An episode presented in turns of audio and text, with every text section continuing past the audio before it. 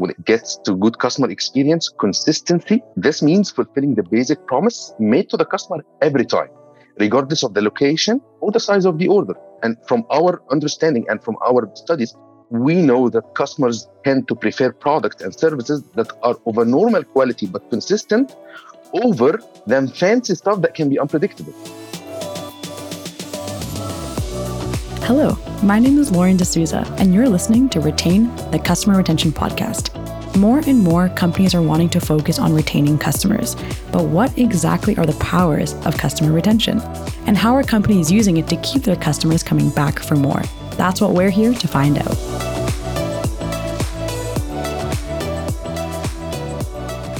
Today, we're welcoming Khaled Alaa onto the podcast. Khaled is the head of experience at Talabat, an online food ordering and delivery platform based in the Middle East. As the head of experience, Khaled is responsible for overseeing the user experience design with the focus on enhancing user satisfaction, engagement, and loyalty to improve the overall customer journey and drive business growth. Khaled, thank you so much for joining us today.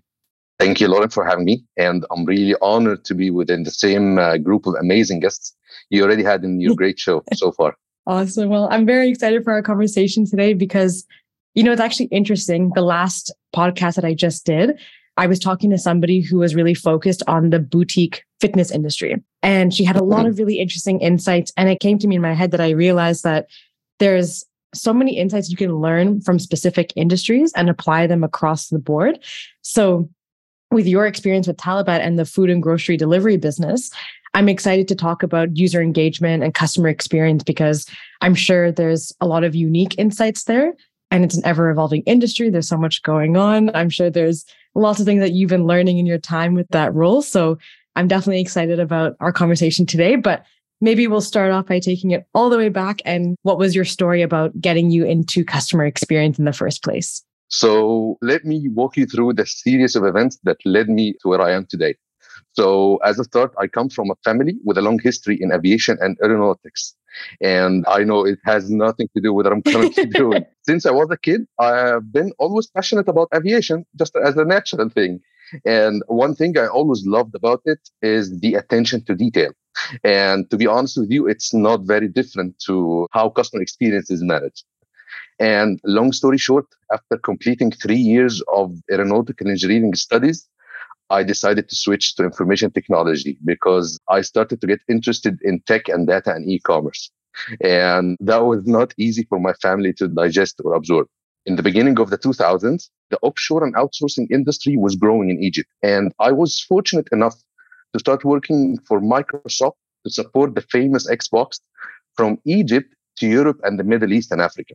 And this uh, put me in the heart of customer centric entity and uh, was aiming for the highest customer support and experience standards. And during my time there, it was clear to me that I needed to take good care of customers and replicate what Microsoft was offering in EMEA to our local market in Egypt. Fast forward uh, a few years, in 2013, I worked for Jumia Egypt. It was a startup that was tagged as the Amazon of Africa at that time. That was years before Amazon came to the Egyptian market. I was given the opportunity to establish and become the founder of the after sales department, which turned out to be the gathering point for all the bad experiences customers were facing with our delivery or products or long refund SLAs. And one thing led to another. And I was given the responsibility to manage many departments and teams until I was eventually given the role of heading the customer experience department in 2018. But since I joined Jumia in 2013, regardless of the department I was working in, it was always in our DNA to focus on customer needs and convenience. Therefore, my taking on the actual role in 2018 was built on many customer centric years. And how long have you been with Talabat for? Almost two years for now, but I've been always a long time customer with them. So uh, I feel that our uh, relationship was even longer than the employment relationship so far. That's awesome. So, with your role at Talabat, what do you love about your role? Tell us a little bit more about it. What's your main focus in this role, and what do you love about it? I love being part of an entity that serves customers on a daily basis, and sometimes even more than once a day. And as a food delivery aggregator, we help thousands of restaurants and shops to expand their businesses without requiring a significant investment. So, in other words, we're making lives easier. With our current operations in eight countries in the Middle East and 20 cities across Egypt, where I live and come from, I enjoy witnessing the diversity of our customers and how challenging the localization activities can be. It is always interesting to see how tailoring our services to meet the unique needs and preferences of each market can be. And I would like to add as well that my first online transaction ever done was in 1999 on Otlob, which was the old brand for Talabat. And I was only 15 wow. years old, by the way, at that time. That's yeah. crazy. and so, what are some of the initiatives that you've implemented with your time at Talabat? So, in the food delivery industry, delays mm. can happen for various reasons. And as a tech company, we have the ability to monitor each order in real time. And uh, our local and regional teams worked on a proactive approach to address delayed orders. As a result, we implemented auto compensation for order delays. Not only compensation, but our operations team is notified about the delayed orders in the back end even before the customer reports it. This ensures that our team can follow up on the order even before the customer noticed the delay. This is Incredible. one of the closest uh, initiatives to my heart. I would like to mention our uh, rain handbook, which we refer to as Rainbook. And let me give you a little bit of context first. Yeah. It rarely rains here in the middle. But when it does, the streets become messy and the businesses struggle to manage the customer expectation. So we wanted to ensure the consistency in our service. So we took this project before the start of last winter. We managed to publish the first version of the Rainbook, which outlines all the necessary procedures to be followed before and during and after the rain event. And I don't have to tell you that this project has been a huge success and customers now rarely experience any service disruption during the rainy days. Wow. And what kind of led that idea to come to fruition? We found that at that time or the rain events, not only businesses know how to deal with it with the rainy events, also the customers usually tend to stay at home because there is high potential that you will be stuck in traffic. Things will mm. not be very mm. good over the streets. So at that time, the demand even spikes with the increased demand and with the challenge on the ground. So we had to come up with something really different to tackle these kind of events and to set the customer expectations correctly. So we tell them, hey, if you are worried to deal with businesses as usual because it's a rainy day, we got you covered and we are going to make sure that we're going to fulfill your needs as you are expecting. And we don't want you to appreciate, all right, it's a rainy day. I would accept a poor service at that day. No, we have decided that we are even going to provide you with a good service, even on this really challenging day. That is incredible. And I think so important because that in of itself is customer experience because you actually care about the customer having a good experience, having a good time, whether it's a good day or a bad day, and being something that is reliable as a brand as well.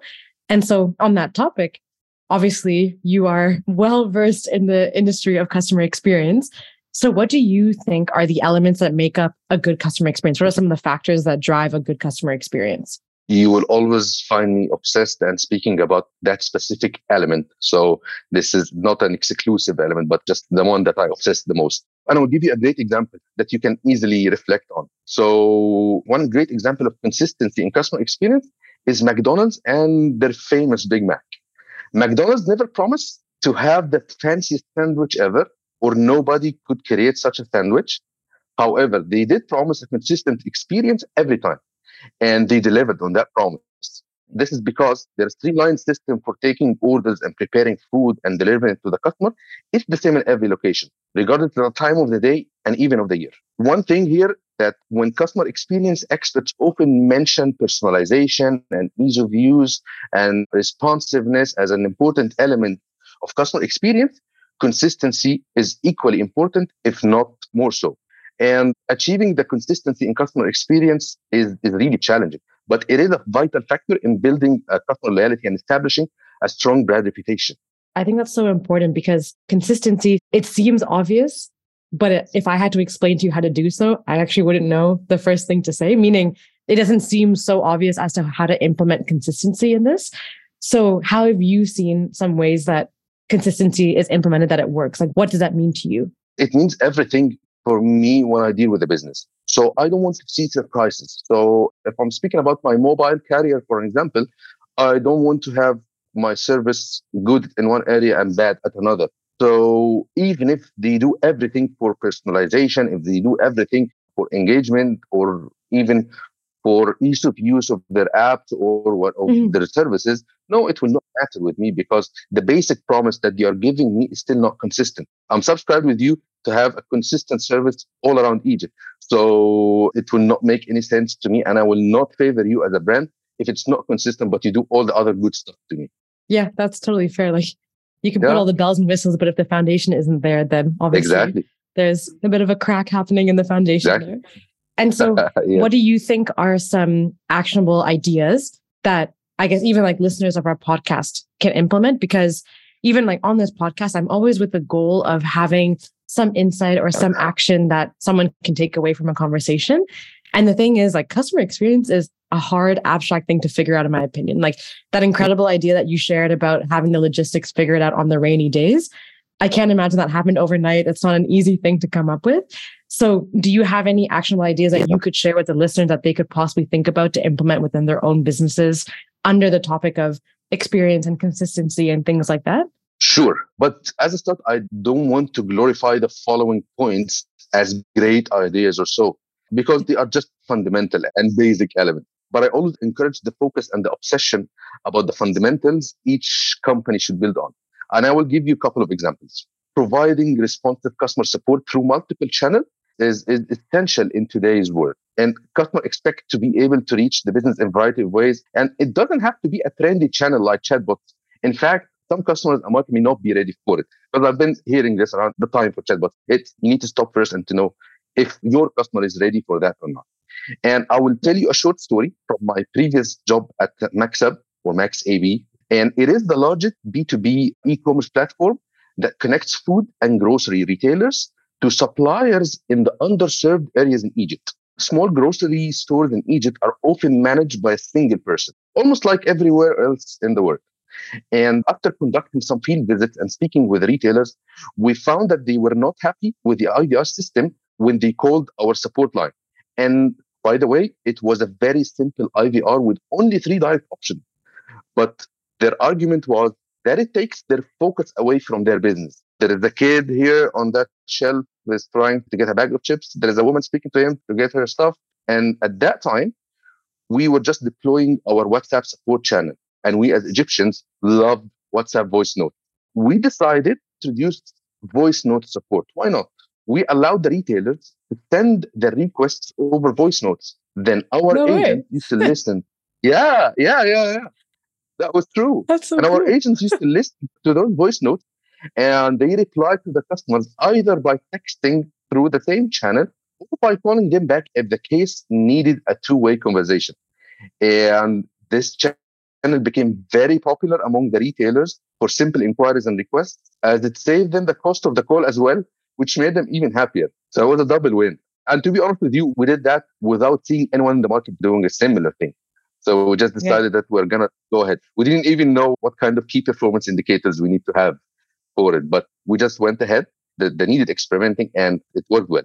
Yeah. And I think sometimes brands overlook that because they don't think about it as part of the whole brand or customer experience. But any interaction with the customer, whether it's the packaging or the person who's delivering or any absolute touch point in that customer journey is so important to have the right things in place there because that's always an opportunity for someone to evaluate your business.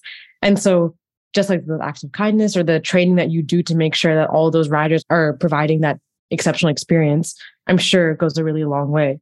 And so on that note, actually, apart from what you guys work on and things like that with Talabat, do you have any examples that pop up to you in personal brands that you use that have really good customer experiences? During the holy months of Ramadan, the Egyptian market becomes a battleground for brands to celebrate this important month for Egyptians. Usually, telecos are on the top of this. And last year, last year, not last Ramadan, Ramadan before, Vodafone Egypt had a campaign to say thank you to their long-time customers. And it was done in a very smart way. So on their app, which they call it Ana Vodafone, which means I am Vodafone, they give you that sense of pride there was a game for each customer to guess how long they have been with them. And to be honest, I have been with them since high school and I lost count of how many years. And after completing the game, I realized I had been with them for 23 years. They offered me a gift to pick from one of their partners, and it was a box of Oriental desserts. We love that during the month of Ramadan. But wow. it did not end there. Luckily, I had an outlet to pick up my gift from just across the street. When I went there and when their partner validated my gift code, he said, Thank you. You are one of not too many customers who spent with Vodafone more than 20 years. And then he gave me the box of the top tier customers. And as they had different sizes of boxes for different tiers of customers. And Vodafone even made the distributing partner aware of this. And it was a great customer experience example. So this is one that I always love to mention. That is awesome. And I think really cool too, because a phone provider is not a brand that you consistently think of great customer experience. Like I know here in Canada, it's not great. like there's just there's a huge monopoly that happens with phone providers, and it's a whole thing of like, yeah, it's great when you get your phone, but then when you have an issue with something, then calling them is a whole thing and whatever. But in any general sense, no matter what country you're in, I feel that having a phone provider is not a typical brand you think of for a great product or a great customer experience. So really interesting to hear that. And I absolutely love that because also the fact that you've been a customer for 23 years is absolutely insane that's a great customer lifetime value happening there. yeah, definitely. And they pamper us here. So the telecos here in Egypt, they pamper us a lot. So we have to stick Maybe around. Maybe need to come to Egypt. yeah, yeah, yeah.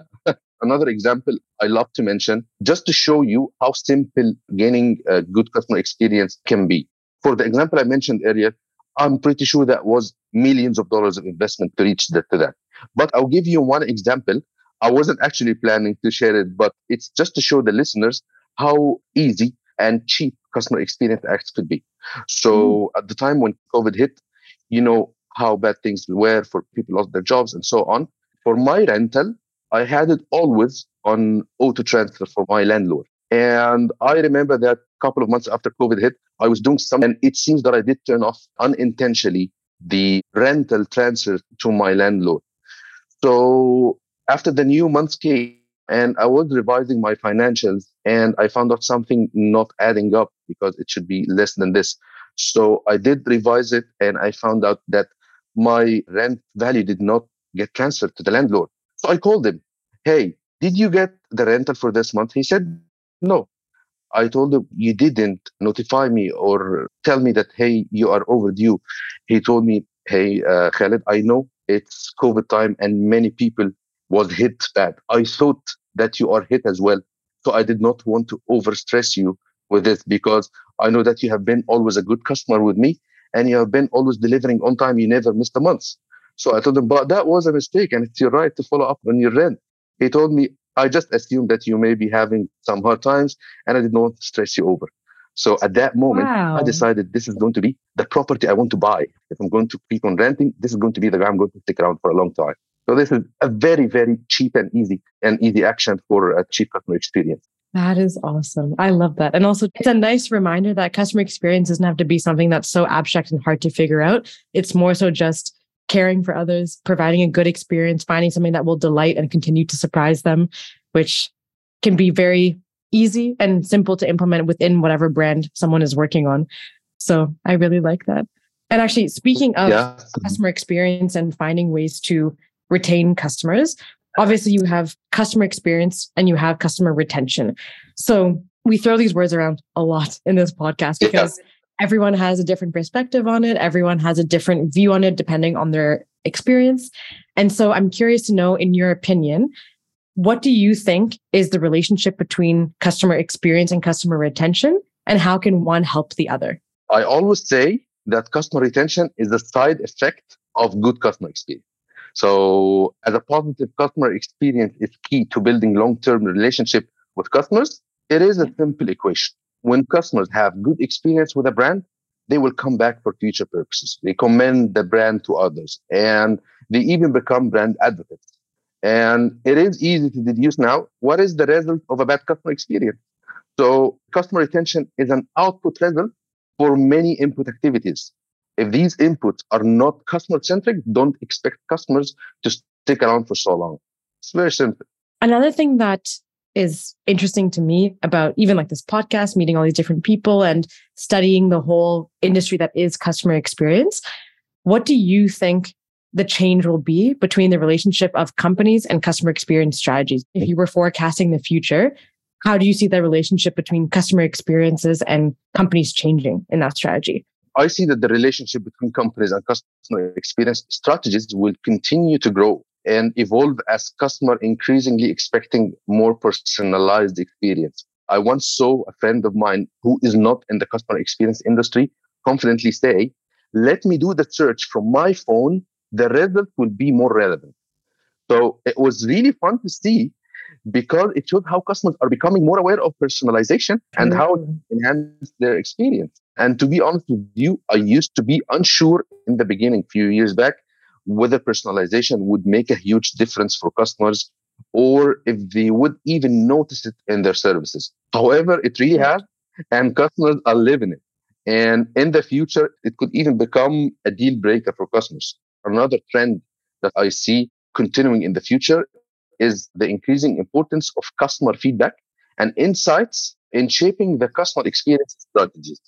And as most businesses now are moving towards a digital state, which means having a physical and digital presence, customers' feedback will be easier to gather and be less biased, especially for offline based businesses. And companies now are recognizing the value of listening to their customers and incorporating their feedback into their decision making process. If you are starting a new marketing dream team, who would be your first hire? So it will be the data analyst or the data scientist. It's an easy answer for me. If you come to me every time, I will give you the same answer.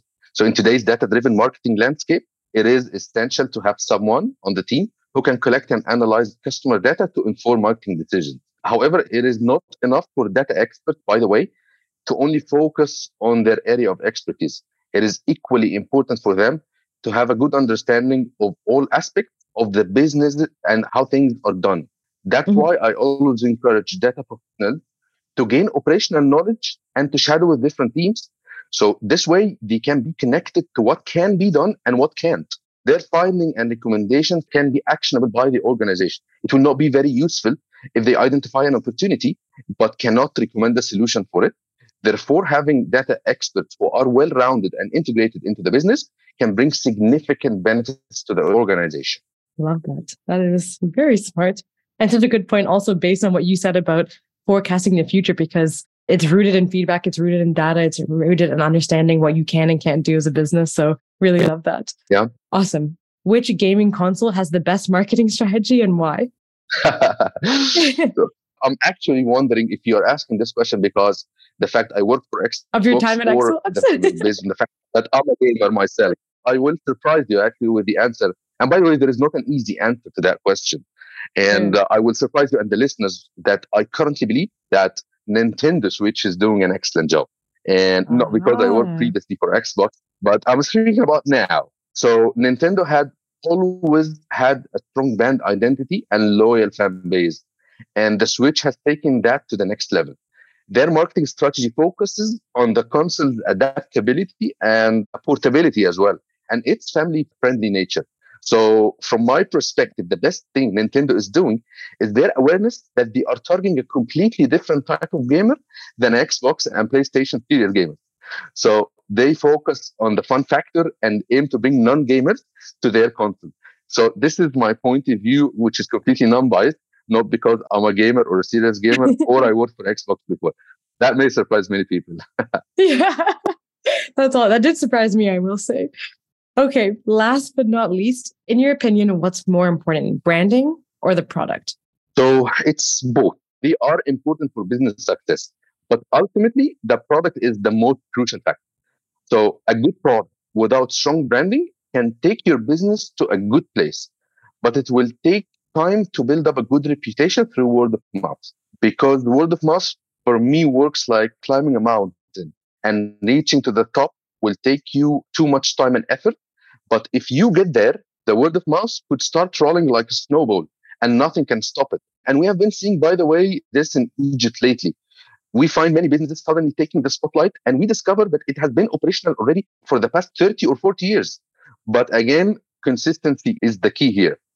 And after reaching to this stage, strong branding cannot be compromised, cannot be compromised at that stage. On the other hand, it's very common mistake for startups to focus heavily on branding and to shape customer perception of a product to make it more appealing without ensuring high quality product. in the long run, it can be really challenging to achieve sustainable success without a good product. So while branding is important to attract customer initially, it is crucial to have high quality product that can meet or exceed customer expectations and earn their loyalty over time. I strongly agree with you there because even with the best branding, if your product doesn't have a sound foundation, then it can really just drop quite quickly. So, and also that word of mouth can also work in a negative way as well. So I feel like a good product, even if branding is introduced at a later stage or really focused on later on, like you said, it's just really important to be investing in that product at the first and foremost point there. So definitely agree. Awesome. Is there a piece of marketing or life advice that someone shared with you once that has always stayed with you? So one time I was attending a conference and one of the experts told me that customer experience does not cost. It does actually pay back. And if you see a negative dollar sign beside the customer experience activities, go and revise the equation first before revising the activity. Oh, interesting. And do you have an example of that? I'm curious to know. People usually look at customer experience activities that, for an example, the example of Vodafone that I was just giving. So they spend too much time and effort and money to make this happen. But the thing here is that if they are going to measure the direct impact immediately, they are just going to find that it is negative.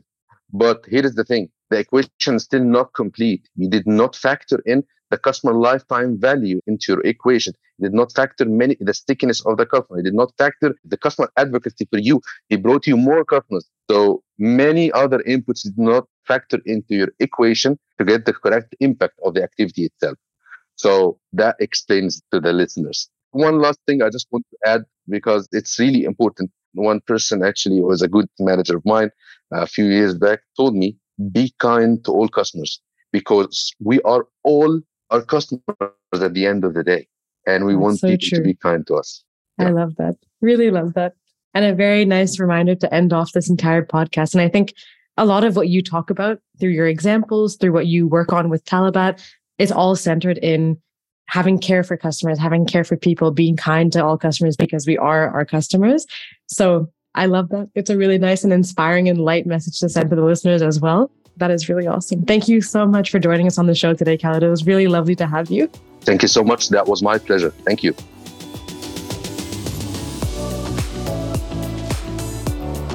Retain the Customer Retention Podcast is brought to you by Gameball. To find out how you can turn visitors and occasional buyers into loyal, lifetime customers, head to gameball.co. Make sure to subscribe to retain the Customer Retention Podcast in Apple Podcasts, Spotify, or wherever you get your podcasts so you never miss an episode. Thanks for joining me, and I'll see you next time.